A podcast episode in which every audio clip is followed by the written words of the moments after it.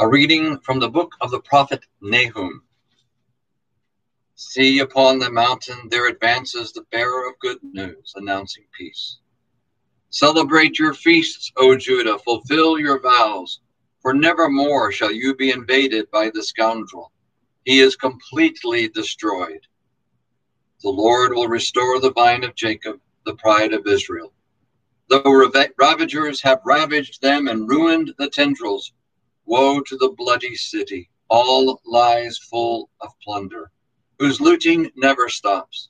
The crack of the whip, the rumbling sound of wheels, horses a gallop, chariots abounding, cavalry charging, the flame of the sword, the flash of the spear, the many slain, the heaping corpses, the endless bodies to stumble upon.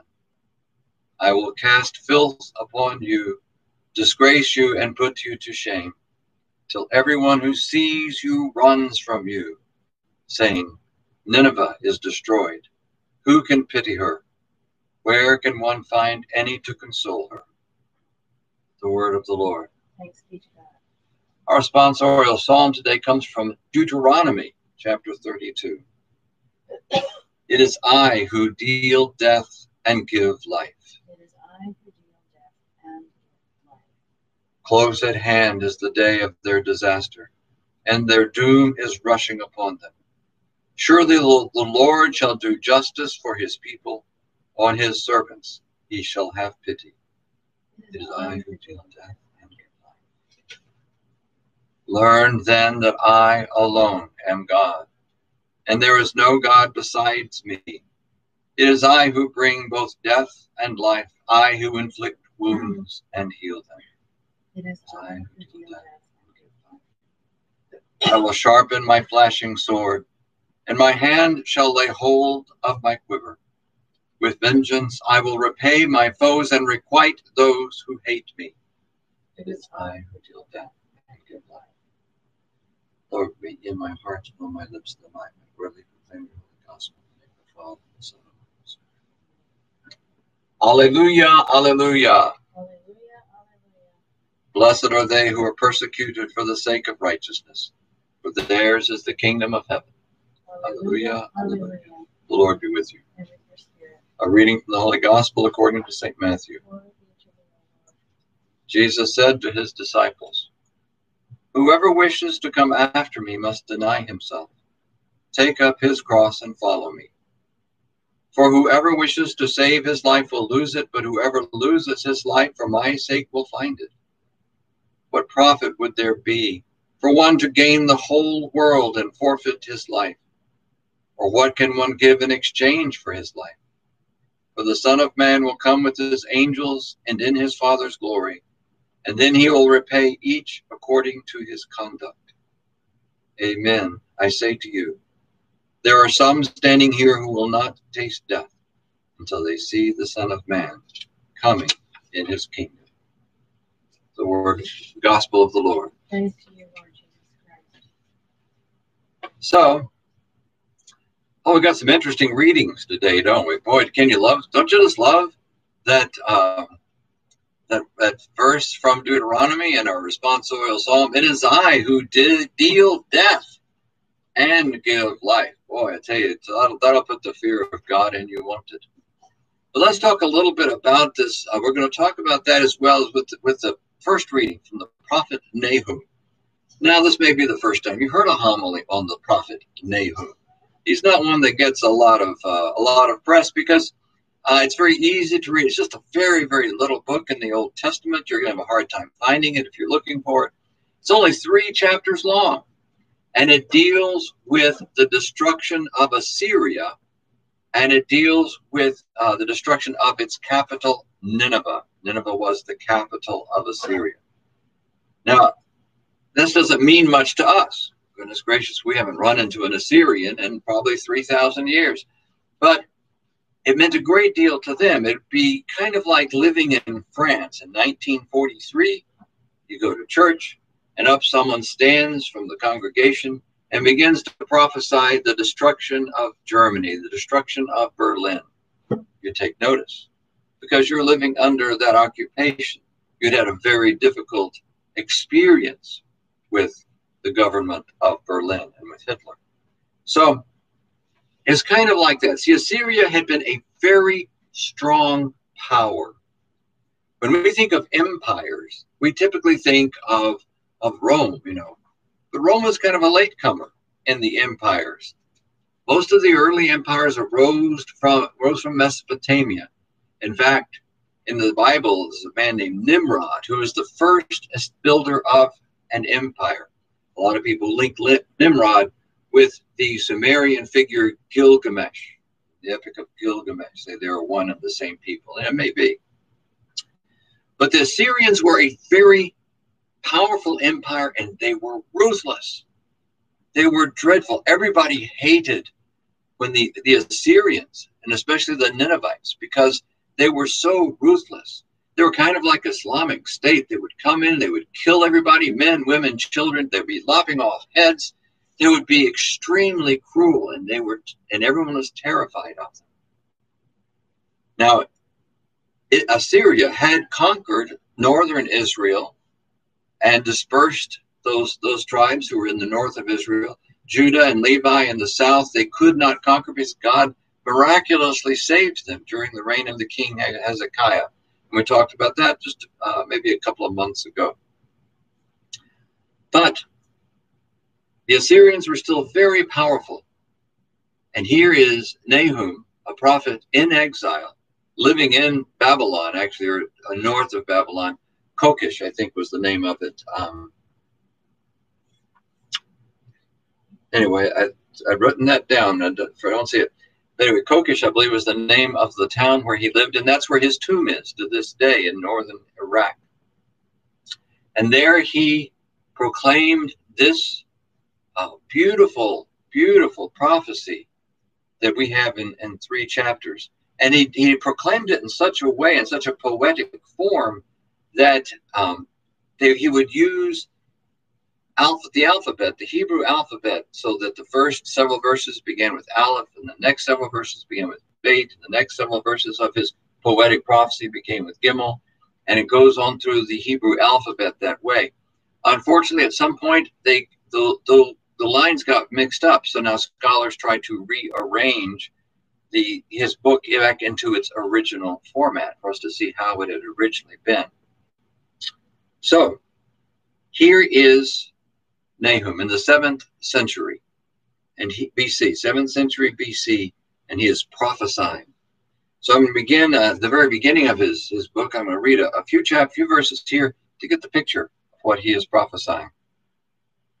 Nahum says, A jealous and avenging God is the Lord, an avenger is the Lord, full of wrath.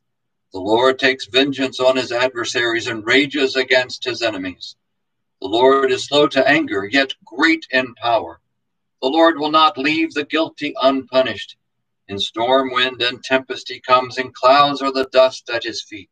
He roars at the sea and leaves it dry. All the rivers he dries up. Laid low are Bashan and Carmel and the bloom of Lebanon withers. The mountains quake before him, and the hills dissolve. The earth is laid waste before him, the world and all who dwell in it. Before his wrath, who can stand firm? And who can face his blazing anger? His fury is poured out like fire, and boulders break apart before him. This reflects an understanding of the time, an understanding of the nature of God and that everything that happened in this world was done by the direct intervention of God. Good things happened, God was blessing you. If bad things happened, God was angry and was cursing you. And that was their understanding. And now there is a truth in that because God, in His mercy, has given us the opportunity to live in a physical universe to live in a physical presence where we have free will and can make choices. This is God's doing. But what we do with those choices are ourselves. See, it's not God. If someone does something evil, God did not make him do that evil. He chose that evil. And we come we now know this because of the perfect revelation of God, who is Jesus. Nahum had not met Christ. He did not hear Jesus' teaching. And Jesus was very clear when bad things happen, it's not God being angry with you. bad things happen. Now, all of us need to live in such a way that we are always ready. There was a time in Jesus that uh, a tower fell and killed several people, and everybody said they must have been great sinners because God did this to them. Jesus said, No, God didn't do this to them. We all should be ready because bad things happen. We don't know from one day to the next if a tower is going to fall on us. So Jesus said, Always be ready to meet your God. That's what's important. But Nahum did not have that understanding. He still believed, as in much of the Old Testament, everything happened by God's intervention. And so Nahum now is applying the destruction of Assyria and the destruction of Nineveh to God who has decided they've been bad enough for long enough. So I will wipe them off the face of the earth. And that is the crux of his prophecy. Nahum goes on to describe the destruction of Nineveh. He says, The chariots dash madly through the streets and wheels in the squares, looking like torches bolting like lightning. His picked troops are called, ranks break at their charge. To the wall they rush, their screen is set up. The river gates are open, and the palace is washed away. The mistress is led forth captive, and her maidservants led away, moaning like doves, beating their breasts. Nineveh is like a pool whose waters escape. Stop, stop! But none turn back. Plunder the silver, plunder the gold. There is no end to the treasure, to wealth and every precious thing. Emptiness, desolation, waste, melting hearts and trembling knees, churning in every stomach, every face turning pale. The complete destruction of the, of the Assyrian Empire, of its capital Nineveh, with the women and children being taken captives, and with all of the silver and gold that they had amassed over centuries of building this empire, being taken away and now the possession of others. But Nahum is a prophet, and he not only sees the destruction, he also sees the hope that God is going to ultimately fulfill his purpose in the earth. And of course, we understand this purpose is Jesus. And he just got a glimpse of the one who is going to bring the good news. So I'll read this little passage to you now. The Lord is good to those who wait for him, a refuge on the day of distress, taking care of those who look to him for protection. When the flood rages, at this moment on the mountains, the footsteps of one bearing good news, of one announcing peace. Celebrate your feasts, Judah, fulfill your vows, for never again will destroyers invade you. There was an anticipation in the prophet's words that the kingdom would be reestablished in Judah, in Jerusalem, that the kingdom would be one of peace, that the kingdom would encompass the entire earth. He believed, Nahum, I'm sure, believed this was going to happen when a, a, descendant of David was going to sit on the throne in Jerusalem and rule from there the entire world. In fact, the apostles were very confused about this. At the ascension, they asked Jesus, Are you going to restore the kingdom now? We've been waiting all this time. We've been through the whole death and resurrection. Here you are. So aren't you going to do it now? But instead, Jesus ascended into heaven. He said, Wait, the Holy Spirit will come. You see, the kingdom of peace that Nahum prophesied and that Jesus gave us was the church embodied by the Holy Spirit, that the Holy Spirit actually lives within us and gives us total peace over our true enemy, who is the accuser and the liar. The Holy Spirit gives us victory over our true enemy, the accuser and the liar. And so Pope Sixtus whose martyrdom we celebrate today. He lost his physical life, but he had lived that life in the manner and making the choices that meant he would live forever. See, we live in a physical universe and bad things happen, but that's so that we have the opportunity to come to God by choice, to come to God in love. We are not some creature that was made without free will that we cannot choose God. We can choose God. We can choose Christ.